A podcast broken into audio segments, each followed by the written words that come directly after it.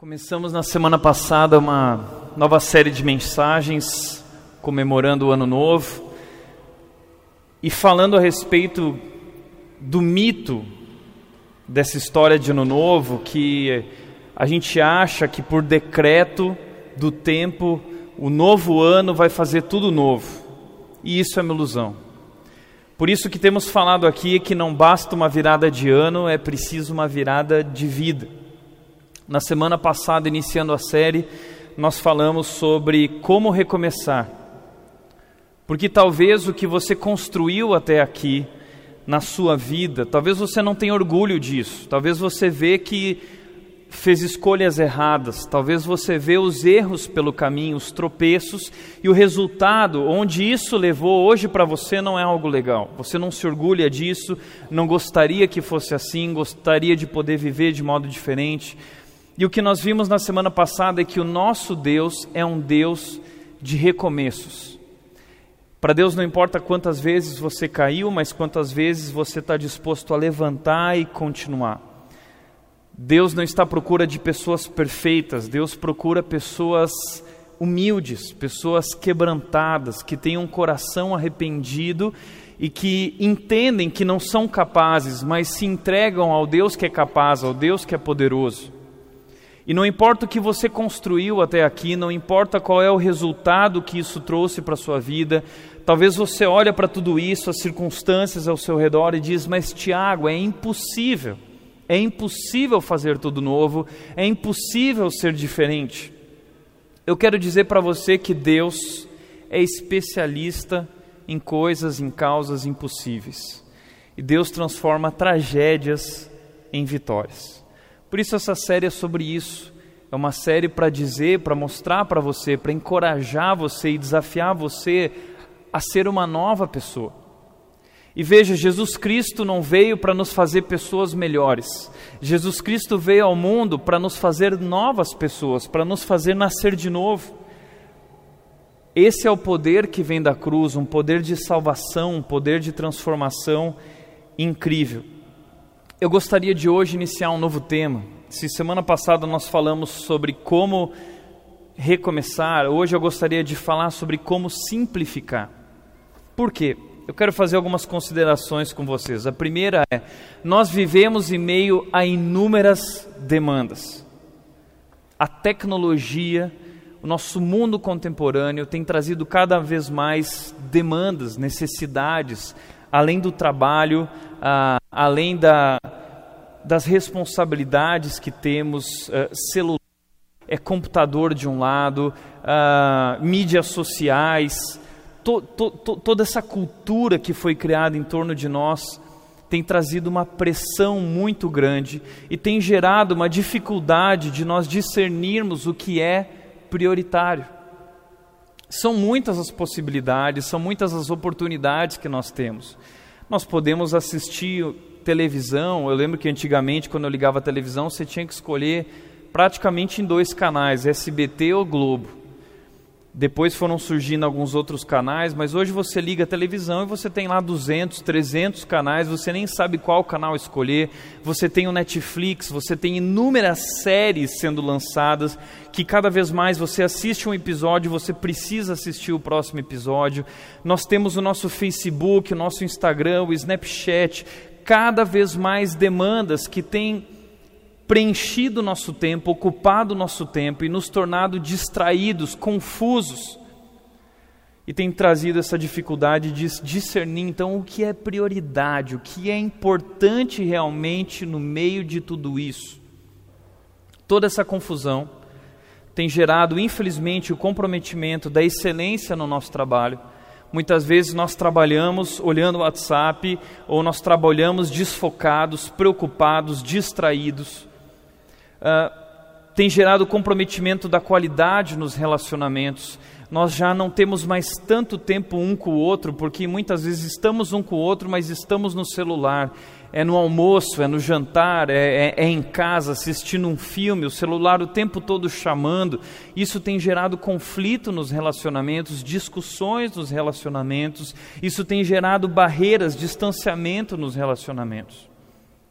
Tanta confusão também tem gerado comprometimento do cuidado com a saúde e com o corpo. São tantas demandas que às vezes falta tempo para uma corrida, falta tempo para se alimentar bem, nós precisamos correr rápido.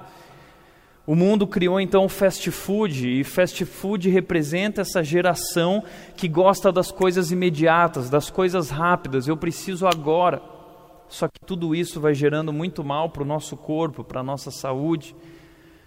Nunca houve uma geração que dorme tão tarde. Pesquisas têm mostrado, e eu vejo isso na minha vida, que a nossa geração tem muita dificuldade para dormir. Algumas pessoas não. Né? Tem gente que encosta no sofá, encosta na cama ou está aqui ouvindo a pregação e já apagou, né? Mas pessoas como eu, às vezes agitadas à noite, não conseguem pegar no sono, não conseguem entrar no ciclo do sono, acaba indo dormir muito tarde, acaba não tendo o ciclo completo de sono, isso vai prejudicando a saúde. Nós temos vivido isso, nós não conseguimos desligar do computador, do celular, das, das inúmeras demandas da vida. Tanta confusão também tem gerado comprometimento do exercício da espiritualidade.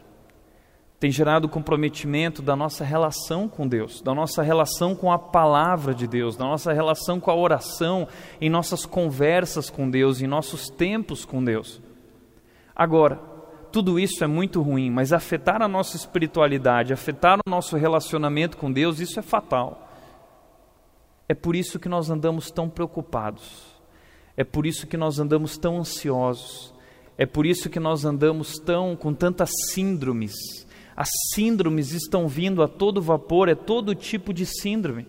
Essas síndromes são resultado de uma alma que não está bem, de uma mente que não está bem. É o corpo dando sinais, é o corpo tentando gritar, ligando a sirene para dizer que a coisa não vai bem e se continuar nesse ritmo o motor vai fundir, o coração vai fundir.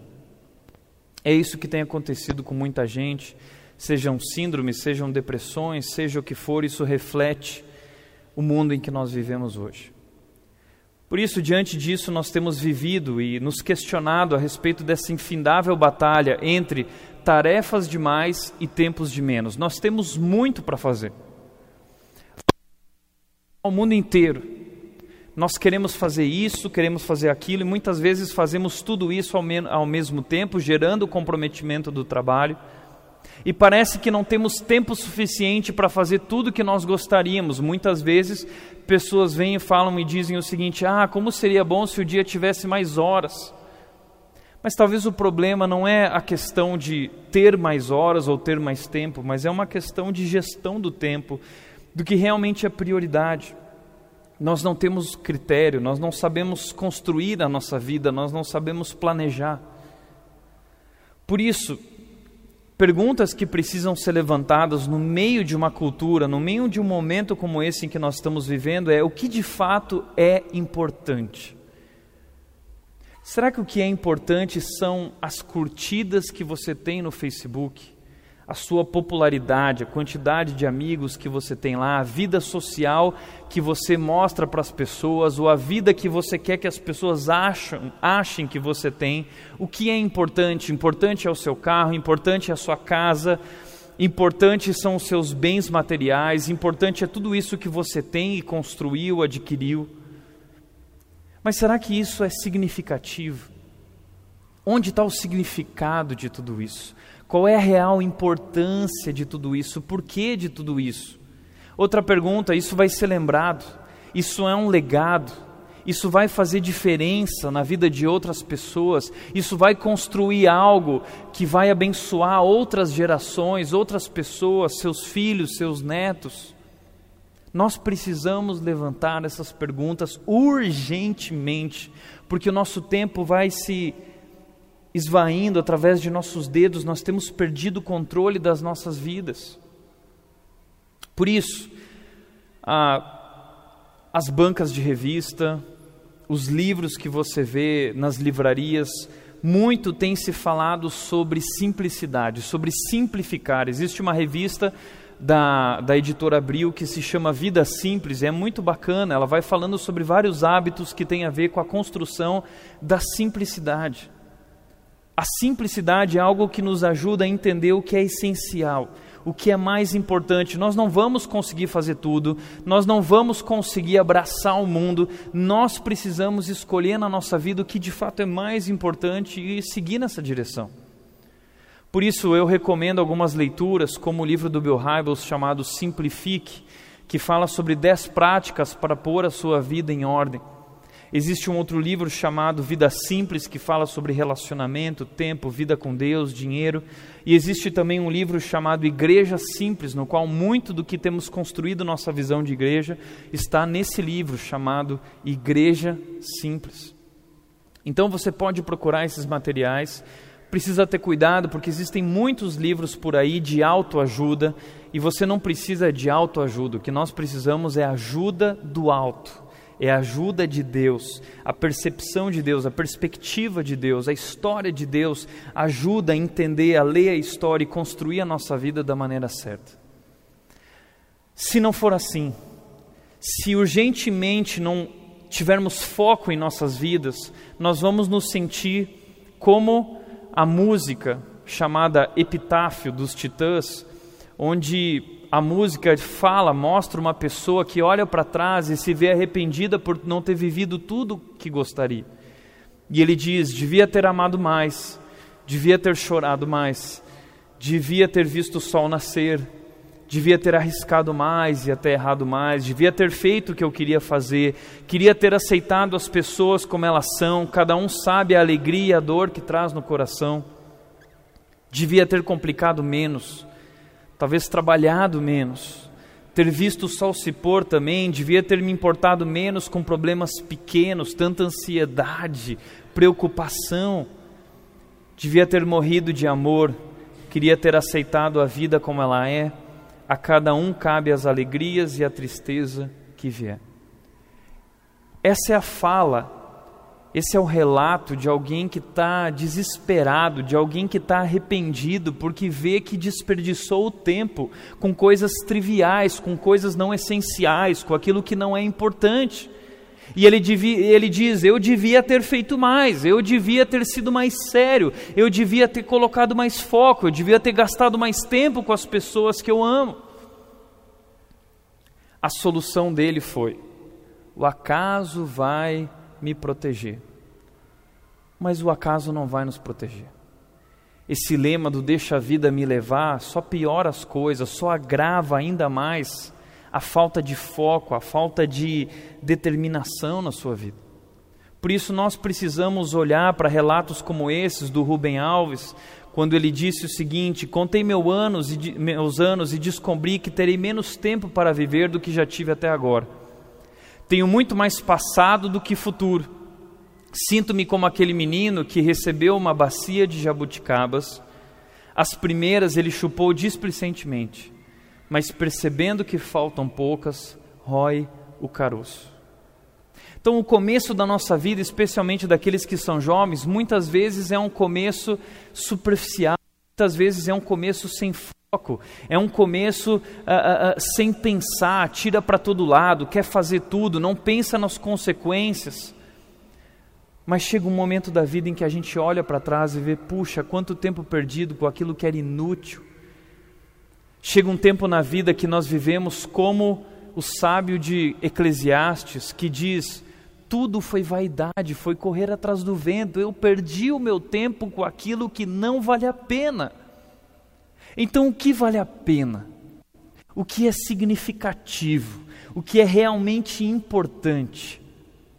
Por isso, hoje, a parte 2 que eu gostaria de trazer para vocês é como simplificar. Como simplificar, como tornar a vida mais simples, como estabelecer mais foco, como eu posso entender o que Deus quer de mim, quais são as prioridades e, e, e seguir nessa direção com determinação, ao invés de perder tempo na direção errada ou com as coisas erradas.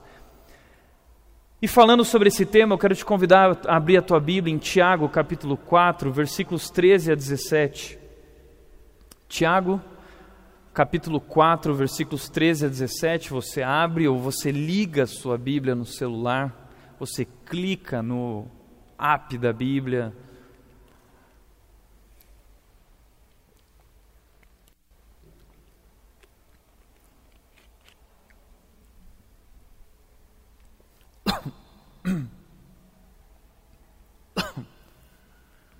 Tiago capítulo 4, versículos 13 a 17 diz o seguinte: Ouçam agora, vocês que dizem, hoje ou amanhã iremos para esta ou aquela cidade, passaremos um ano ali, faremos negócios e ganharemos dinheiro. Vocês nem sabem o que lhes acontecerá amanhã.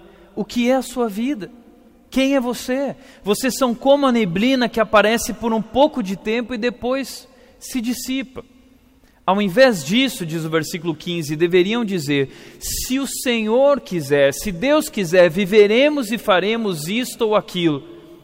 Agora, porém, vocês se vangloriam das suas pretensões, dos seus planos. Toda vanglória como essa é maligna. Pensem nisso, pois quem sabe que deve fazer o bem e não o faz, comete pecado. Eu gosto muito desse texto, provavelmente você já conhecia, talvez não. Mas esse texto traz para nós um plano quase perfeito. Veja que nesse texto, o autor está mostrando um plano de vida, alguém fazendo planos de vida, alguém que está construindo a sua vida e antes para para planejar. Isso é algo bacana, não é? Porque muita gente vive sem planejar, é deixa a vida me levar, vive ao acaso. Como diz a música Epitáfio, o acaso vai me proteger. O acaso não vai te proteger, o acaso vai te destruir, vai acabar com você. Você precisa assumir o controle da sua vida ou dedicar o controle a Deus. Mas esse é alguém que está planejando, que quer construir algo. E esse texto diz que ele pensou quando ele quer fazer isso, hoje ou amanhã, diz. Ele pensou onde ele vai fazer tudo isso, esta ou aquela cidade. Ele tem planos é é é, é, é, é, definidos quanto a isso. Ele disse: a duração vai ser um ano. Durante um ano eu vou trabalhar com isso. O que eu vou fazer? Eu vou fazer negócio para quê ou por quê? Para ganhar dinheiro. Então ele tem um plano quase perfeito, pensou muito mais do que muita gente já pensou na sua história de vida toda. Mas Tiago critica esse plano de vida. Por que Tiago critica planejamento ou esse planejamento? A Bíblia não é contra planejamento, pelo contrário, a Bíblia diz que nós precisamos preparar o cavalo para a guerra, mas a vitória vem do Senhor. Nós precisamos fazer planos mas a resposta certa vem dos lábios do Senhor. Por isso, onde estão os erros desse plano? Eu quero mostrar para vocês três erros fatais na construção de uma história de vida. Três erros fatais que talvez você cometeu até aqui ou continuará cometendo se não atentá-los. Primeiro, o secularismo ou planejar sem Deus. O texto diz: Ouçam agora vocês que dizem Hoje ou amanhã, e amanhã iremos para esta ou aquela cidade, passaremos um ano ali, faremos negócios e ganharemos dinheiro. Veja, o plano é quase perfeito de fato. O plano tem início, hoje ou amanhã, o plano tem o local exato, o plano tem o prazo de em quando isso vai acontecer, até quando, o plano tem a atividade que vai ser exercida, o tipo de negócio, e o plano tem também o propósito. Nosso propósito é ganhar dinheiro, é, é ganhar tanto dinheiro, é ganhar isso aqui. Agora, qual é o problema desse planejamento? O problema é o seguinte: onde está Deus nesse projeto? Onde está Deus nesse projeto? Isso é o secularismo. É planejar sem Deus. O que é o secularismo, essa palavra difícil? O secularismo nada mais é do que uma vida sem Deus, uma vida onde Deus não faz parte, o secularismo é resultado do iluminismo, é resultado desse pensamento humanista de que a humanidade não precisa de Deus, o universo não precisa de Deus. Stephen Hawking disse isso: o universo não precisa de Deus. Ou seja, se o universo não precisa de Deus, nós não precisamos de Deus, o homem não precisa de Deus. No secularismo, quem define o que é importante não é Deus, é o homem. O que o secularismo diz é Deus não é necessário. Quem tem que dizer o que é moral, o que é certo e errado é a biologia. Quem tem que dizer o que é ética são as ciências sociais. Quem decide não é Deus, quem decide é o homem. Esse foi o discurso da serpente com Eva. Isso vem lá de trás. Quando Eva diz para a serpente, dizendo: Não, Deus disse que eu não devo comer desse fruto. E a serpente diz: Não, Deus está mentindo para você, porque se você comer desse fruto, você vai se tornar que nem ele. Você não vai mais precisar dele, você vai ser dono da sua própria vida. Esse é o conceito de pecado, é eu assumir o lugar de Deus, é eu tirar Deus do trono dele e eu sentar no lugar de Deus e assumir o controle da minha história, assumir o controle da minha vida. Foi isso que destruiu o mundo. Ontem eu estava conversando com uma pessoa que começou a relatar para mim a história de vida de sua mãe. E essa pessoa contou para mim que a sua mãe, com 30 anos, enquanto dormia, teve um derrame e ela acordou tetraplégica, só conseguia mexer os olhos.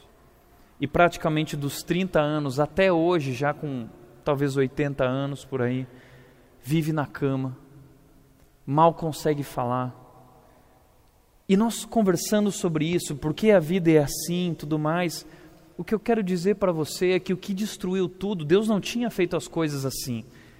Ontem, enquanto eu passeava com a Nath, eu vi uma, uma pessoa deficiente, foi tão triste ver aquela criança deficiente sem poder desfrutar de tudo. Isso tudo mexe muito comigo sempre.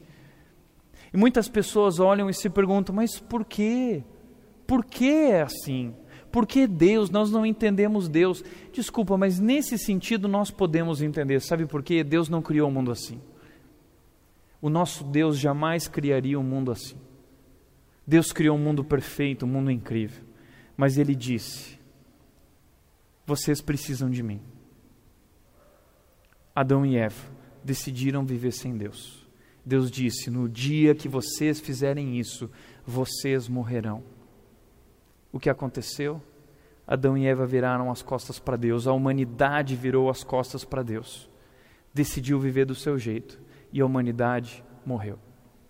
A humanidade adoeceu, a natureza adoeceu. O que nós vemos hoje é resultado de uma construção errada, de escolhas erradas.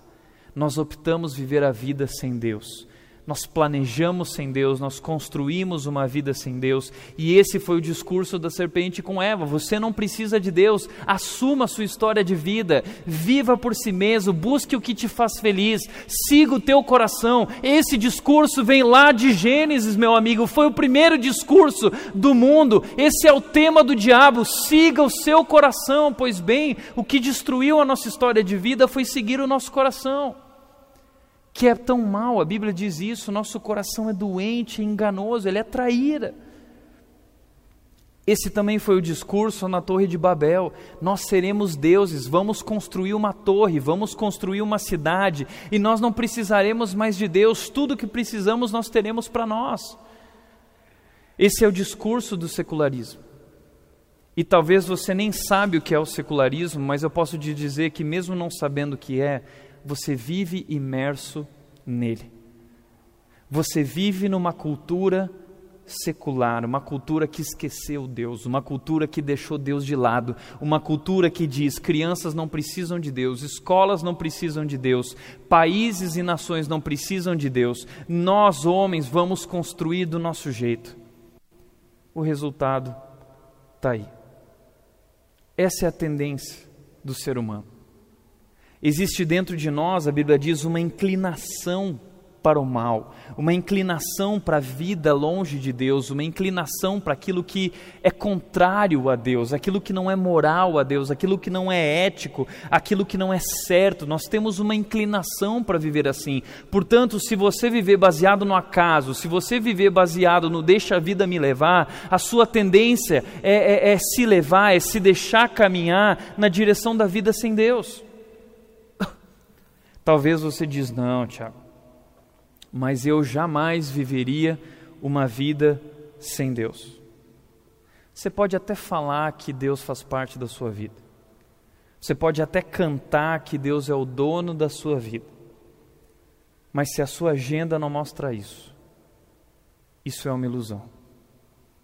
Se os teus compromissos, se os teus investimentos não mostram isso, isso é falácia, é mentira é uma ilusão, você está se enganando. Muitas vezes nós planejamos a nossa vida e no final tudo que a gente faz é dizer: Ah, Deus, abençoa a minha vida, Deus. Mas os planos foram feitos por nós. Eu às vezes vejo gente falando: Vem junto, Deus. Estou indo para lá, vem junto, Deus. Como assim, vem junto, Deus? É você que precisa seguir Deus e não Deus que tem que seguir você para onde você vai. Mas nós vivemos a nossa vida fazendo os nossos planos, vivemos a vida do nosso jeito, querendo que as coisas deem certo, e aí no final a gente diz: Deus me abençoa. Ou as coisas dão errado, Deus me ajuda. Mas espera aí, Deus não faz parte da sua vida. Você não trouxe Ele para perto de você, você não trouxe Ele ah, para frente da sua vida, reconhecendo Ele à frente de suas decisões. A maioria de nós tem vivido assim. E a verdade é que nós temos medo, um grande medo que Deus nos atrapalhe. Porque eu tenho um sonho, porque eu tenho um plano, e lá no fundo nós temos medo que Deus atrapalhe esses planos porque nós vivemos de acordo com a nossa perspectiva, os nossos pensamentos, influenciados por essa cultura, conformados, nós assumimos o padrão, nós corremos como eles correm, nós fazemos o que eles fazem, nós vivemos como eles vivem, sem significado, sem sentido, correndo atrás do vento. Mas a verdade é: se Deus não faz parte dos nossos planos, Ele não pode nos abençoar. Se Deus não faz parte daquilo que você construiu até aqui, não tem como Deus abençoar o que você construiu até aqui. Você precisa trazer Deus para fazer parte da sua vida. Você precisa construir de acordo e, e trazê-lo para fazer parte, é construir, é escolher de acordo com a sua vontade, de acordo com os planos dele. Portanto, Tiago 4,16 diz: Agora, porém, vocês se vangloriam das suas pretensões, toda vanglória como essa é maligna. Então nós temos homens e uma sociedade que se enche de glória e de orgulho, dizendo: Uau, olha o que nós construímos, olha como somos inteligentes, olha como somos especiais, olha como nós somos incríveis, viu só? Deus não é necessário. Mas o que o texto está dizendo é que esse tipo de orgulho é maligno. Por que é maligno? Porque é a síndrome de Lúcifer. Lúcifer foi esse que um dia lá no céu disse: Eu sou demais, eu não preciso de Deus, eu vou viver para mim mesmo.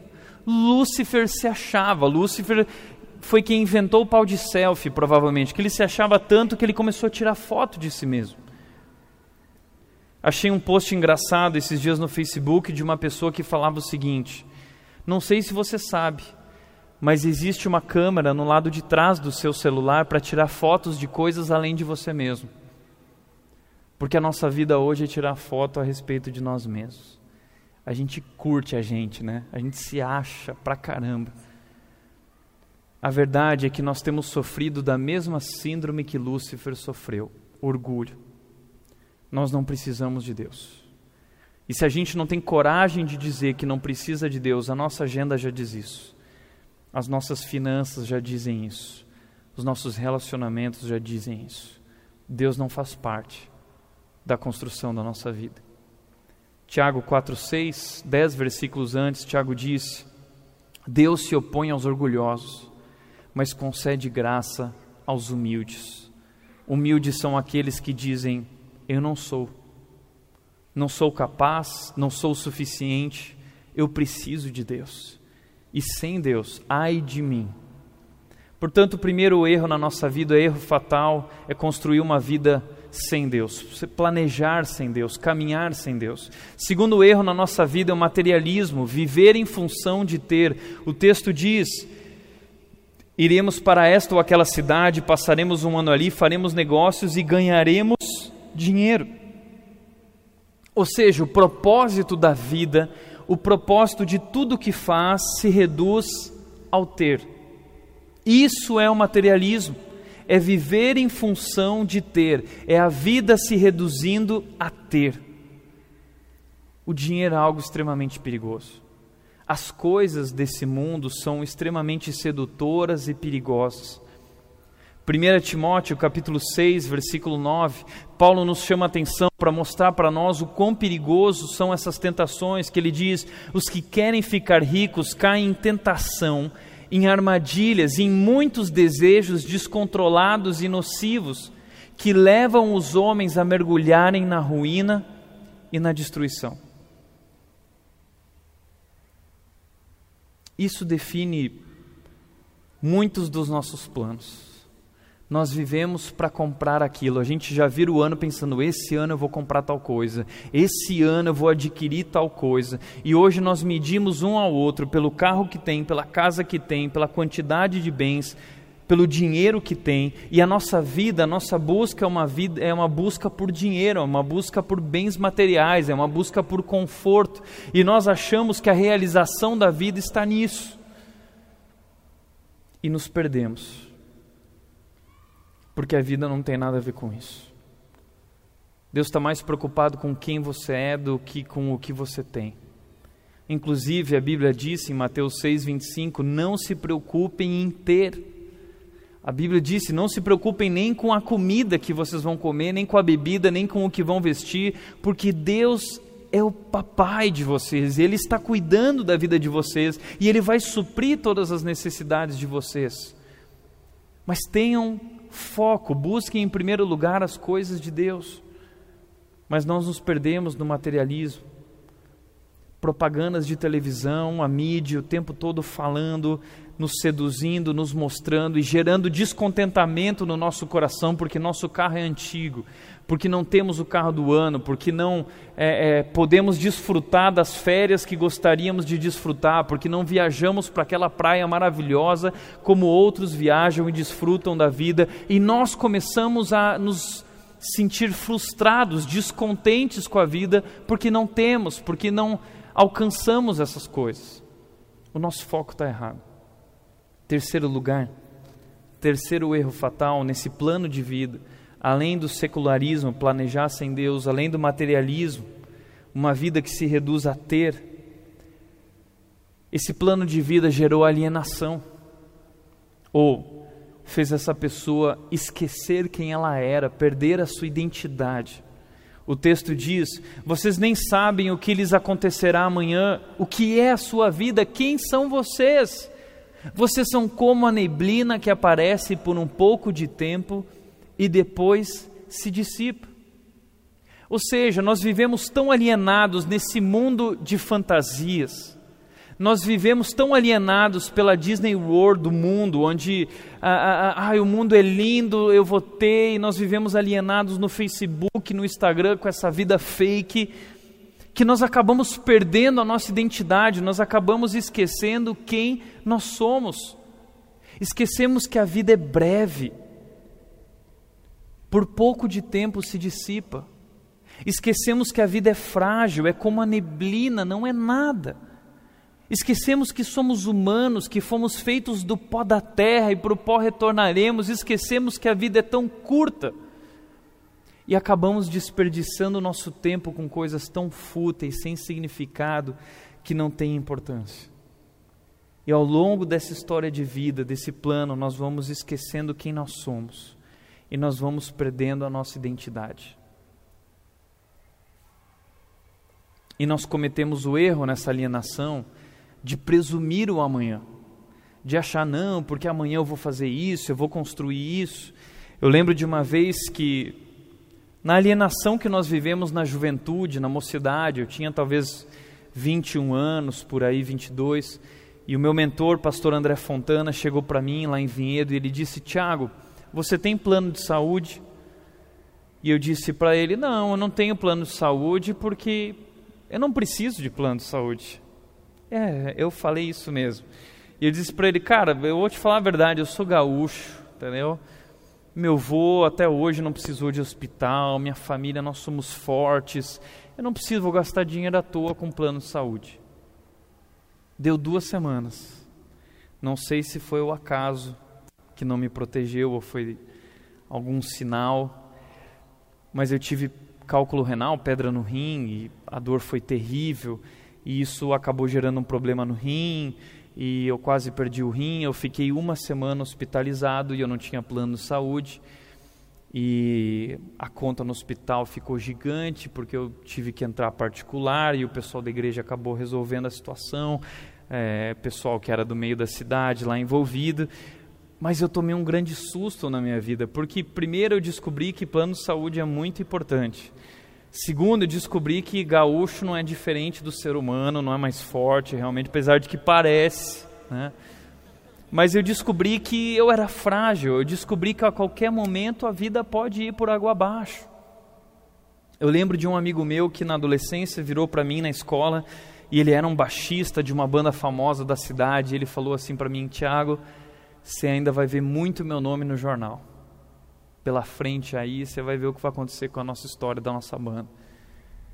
Poucos meses depois, eu vi o nome dele no jornal, na sessão de funerais, porque ele tinha, três dias antes, bebido uma latinha, e essa latinha provavelmente carregava lá o problema da leptospirose, e ele bebeu a latinha três dias depois, morreu de leptospirose. A vida é frágil. Você pode dormir e acordar tetraplégico. Nós não temos controle da nossa vida, o que é a vida, mas a gente acha que a gente é forte, a gente acha que somos capazes. Não, porque eu vou construir, porque eu sou capaz, porque eu sou inteligente. Você não é coisa nenhuma. Só que ao longo do tempo, por esquecermos da nossa fragilidade, por esquecermos da brevidade da vida, nós vamos perdendo o foco principal. Porque quando a gente entende que a vida é curta, a gente para para pensar: não, peraí, então eu preciso viver pelo que vale a pena, então eu preciso seguir na direção do que é o propósito principal da vida. Mas vivemos alienados em uma cultura que diz: viva, curta, siga o seu coração, consuma, beba, coma, curta, seja feliz. E quando vê, a vida passou e a gente acha tudo sem sentido. Por isso eu gosto do que fez a Candy Chang, uma vez eu já mostrei isso aqui, foi uma artista que lá em Los Angeles tinha uma casa abandonada e ela percebeu que a sociedade não parava para pensar no significado da vida e nos seus objetivos de vida. Então ela foi na fachada dessa casa e ela escreveu então várias vezes a frase antes de morrer eu vou e ela deixava um espaço para as pessoas preencherem antes de morrer eu vou, antes de morrer. E as pessoas iam lá, ela deixou lá giz, então as pessoas chegavam, escreviam. E a Candy Cheng conta que ela ficou inconformada como as pessoas vivem vidas superficiais e têm objetivos superficiais. Porque as pessoas colocavam lá qualquer besteira, o foco errado. E ela disse o seguinte: nessa era de crescentes distrações, é fundamental encontrarmos meios de manter o foco e lembrar que a vida é breve e frágil.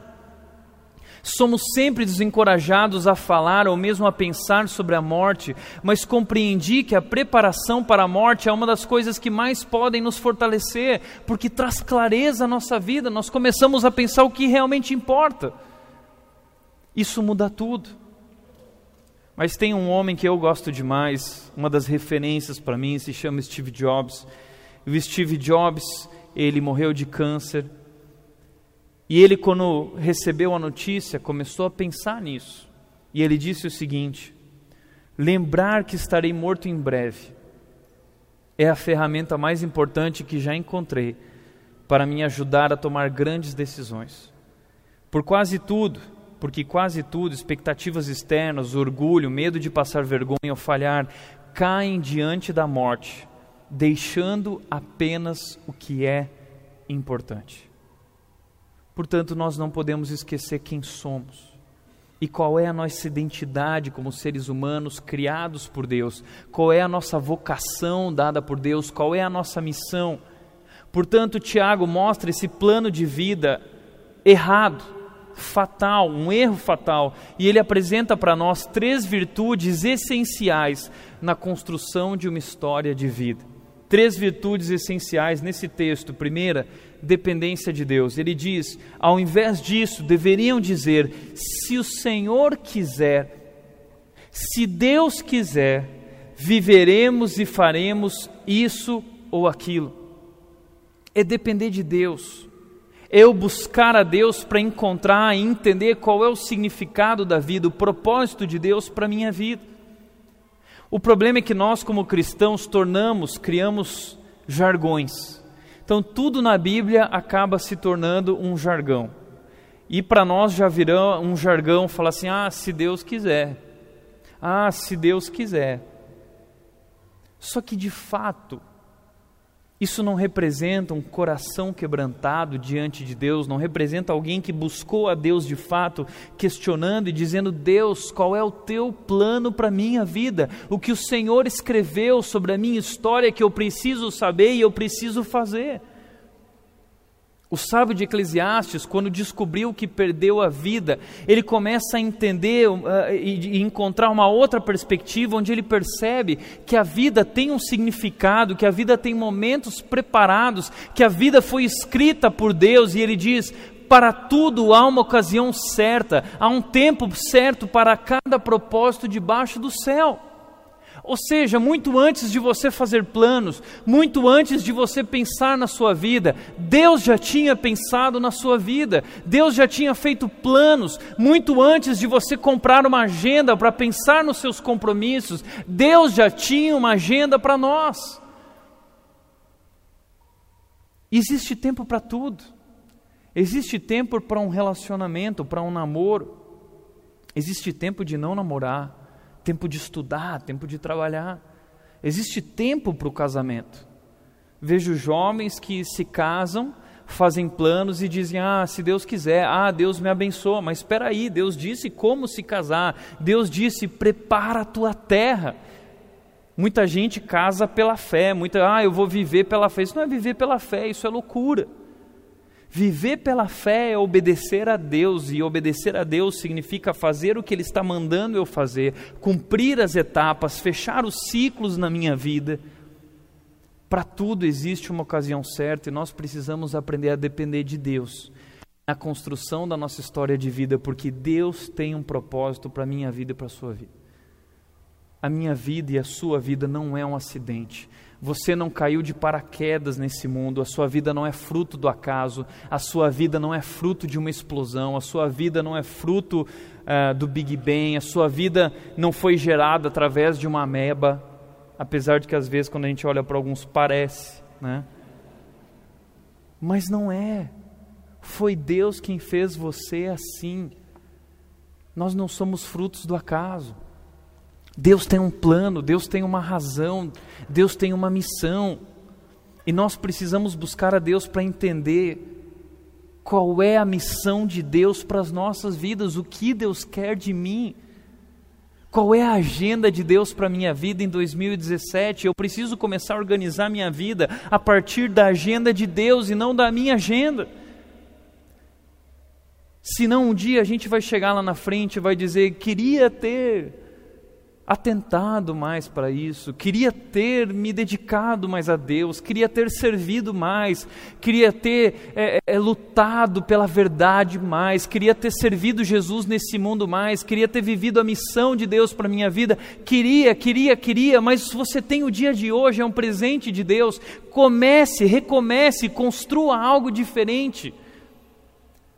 Viva uma vida de dependência, busque a Deus abra a Bíblia e busque a Deus e ore e fale com Deus, é algo sobrenatural. A gente sempre fala sobre isso a partir de uma história que o Emerson uma vez contou para mim, de que nós não acreditamos em Deus, eu não acredito em Deus, eu conheço Deus. Deus é real, Deus não é um mito, Deus não é um ser separado, uma energia que, ah, ou como disse a Kéfera, essa semana que falou umas besteiras a respeito de Deus, e aí começou a ser crucificada porque falou mal de Deus, e ela disse assim: Ah, eu não estou nem aí porque vocês pensam, porque eu e Deus a gente é brother. Meu amigo, Deus não é seu brother. Deus é pai. Deus não é o seu Papai Noel que vai fazer tudo o que você quiser, como a Xuxa disse, tudo o que eu quiser o cara lá de cima vai me dar. Não, meu amigo, Deus é Deus respeito, reverência ao Deus Criador, ao Deus poderoso. Sim, Ele te ama. Sim, Ele se importa com a tua vida. Mas o significado não está em você, o significado está nele.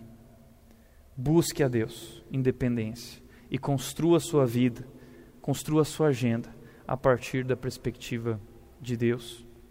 Segundo lugar, segunda virtude essencial, tenha prioridades claras. O texto diz: ao invés disso, deveriam dizer: se o Senhor quiser, viveremos e faremos isso ou aquilo. É foco.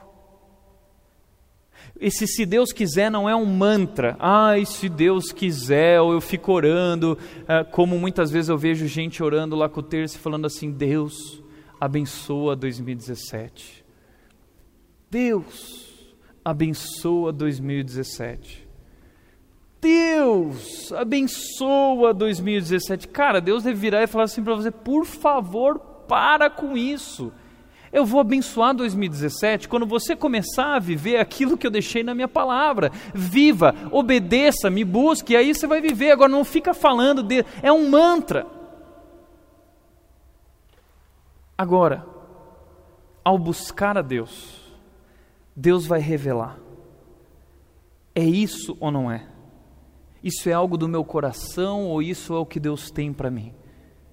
Eu sempre falo isso, que nos momentos mais importantes da minha vida, encruzilhadas, onde eu precisava tomar uma decisão de vida, que mudaria toda a minha história, eu dobrava o joelho e nunca fiquei sem resposta. Nunca.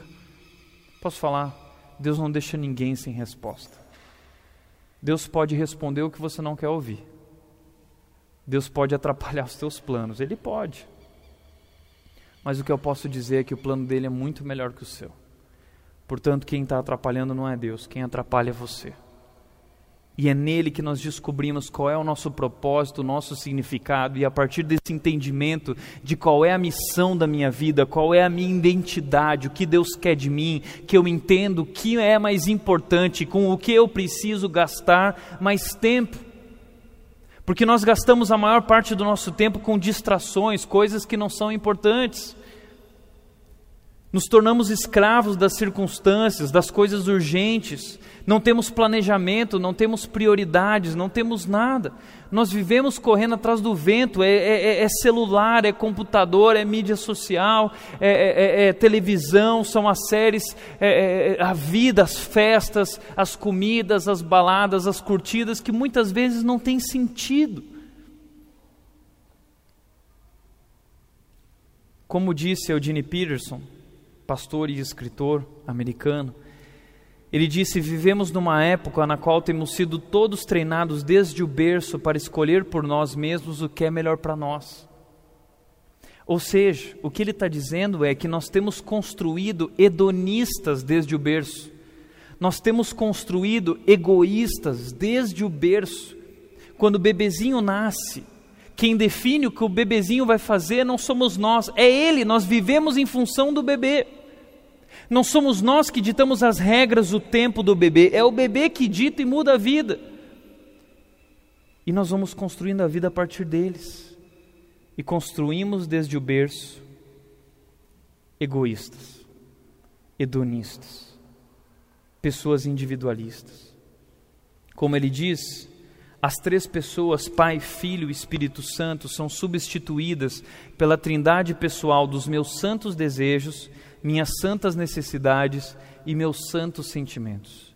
É o que eu quero para mim é o que eu acho que é melhor para mim. Quem é você para dizer, cada um na sua, você cuida da sua vida, eu cuido da minha vida, e cada um na sua, entendeu? Mas eu sei o que é melhor para mim e você não sabe, e Deus não sabe, Deus só serve para me abençoar. Se Deus não quiser fazer o que eu quero, então Deus não é bom.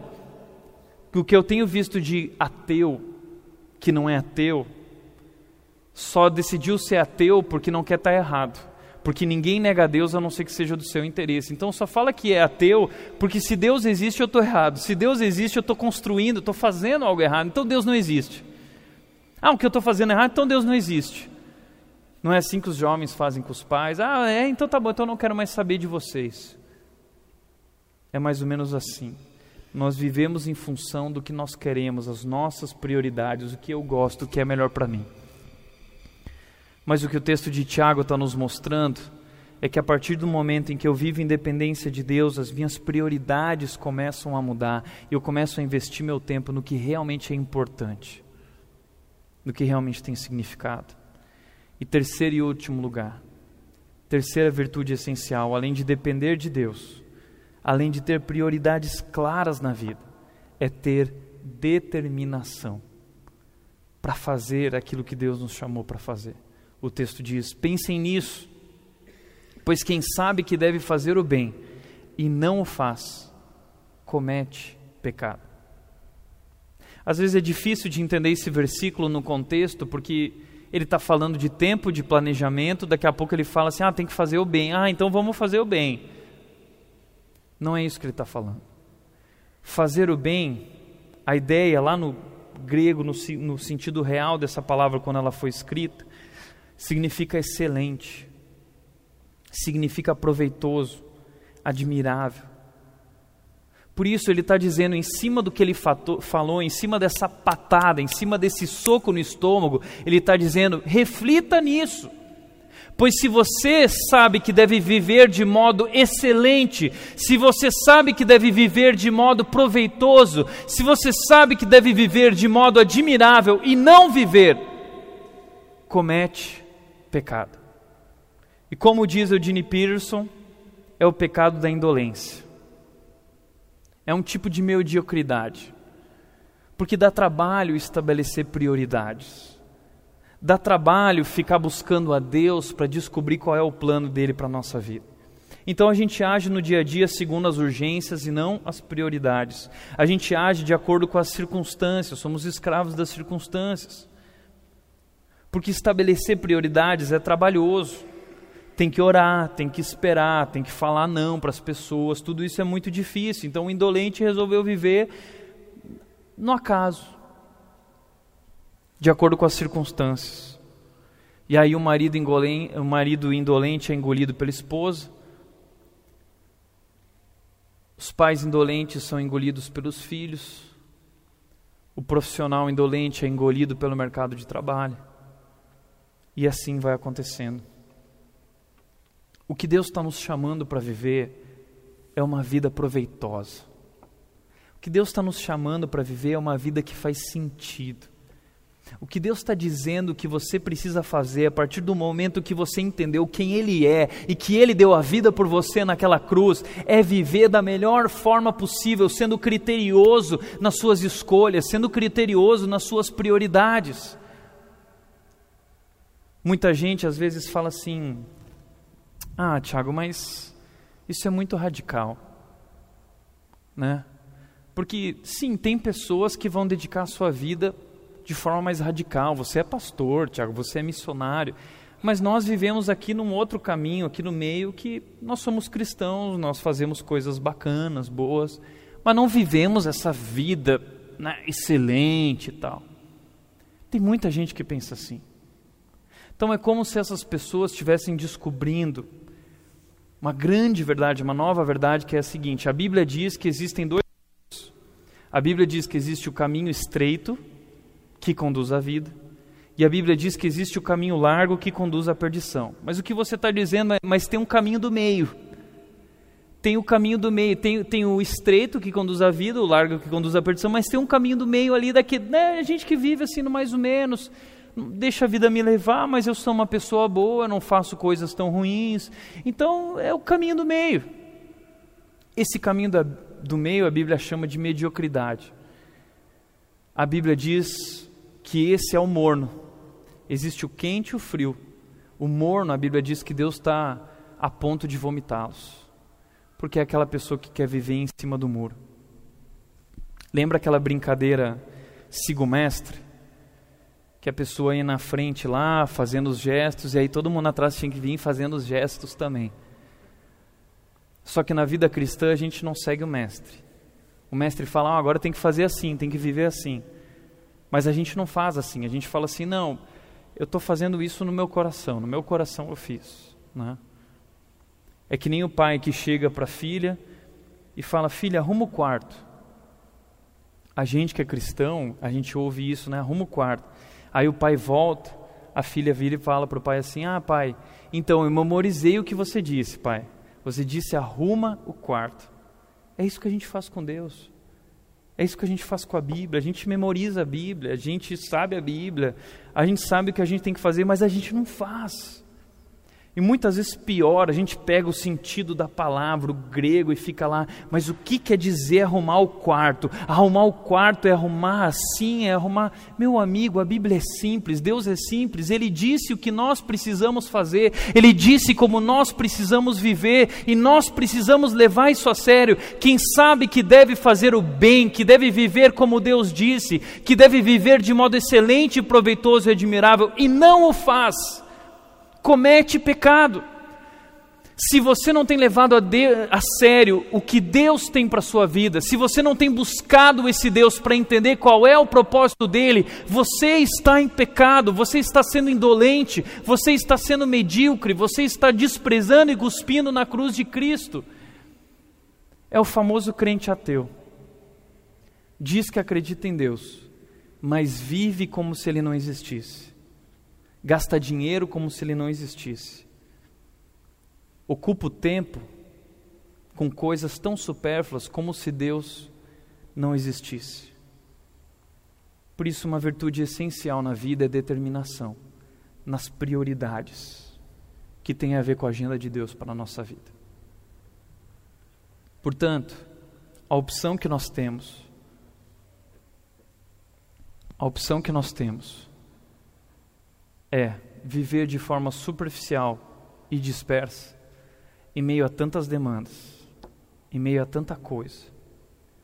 Ou nós podemos viver de forma consciente e atenta, com determinação, buscando a Deus, entendendo que Deus tem um plano e buscando esse propósito principal de Deus para nós. Para refletir e praticar, em primeiro lugar,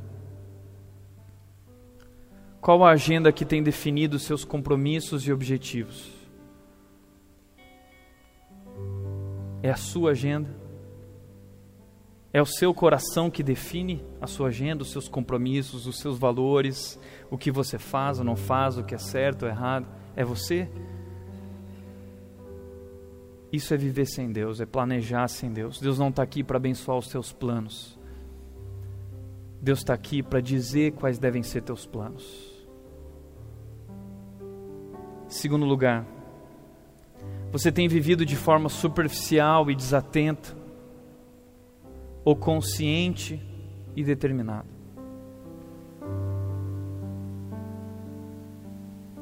Você tem se entregado a isso aqui? Isso aqui ocupa demais o teu coração? E cada vez você se sente mais descontente, frustrado, parece que nunca atinge, parece que nunca chega lá, vive se comparando com os outros. Deus tem o melhor para você. E o plano que Deus tem para a sua vida é diferente do plano que Ele tem para a vida da pessoa que está do seu lado. Deus se importa com você e Ele disse: não se preocupem, não se preocupem, apenas Busquem em primeiro lugar o meu reino e a minha justiça, e as demais coisas serão acrescentadas. Isso é simplicidade. O resto não importa, o que importa é servir a Deus. O que importa é eu viver a vida que Deus planejou que eu vivesse.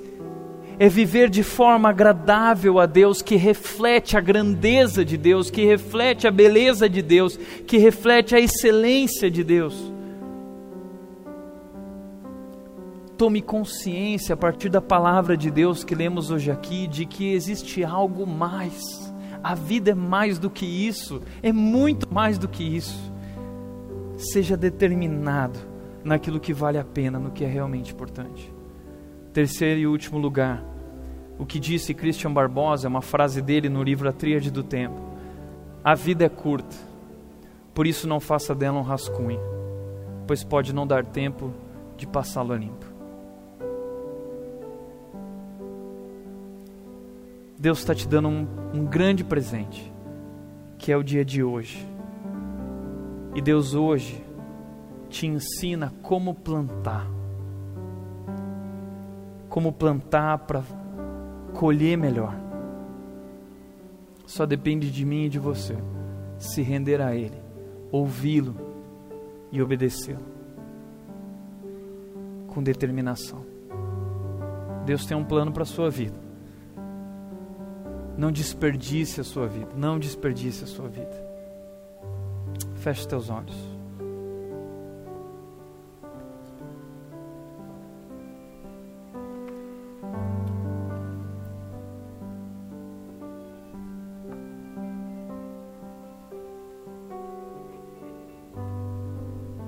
Você tem feito da sua vida?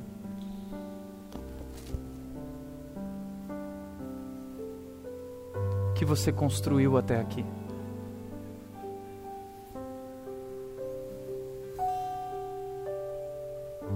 O que isso tem a ver com Deus? O que isso tem a ver com a missão de Deus para a tua vida?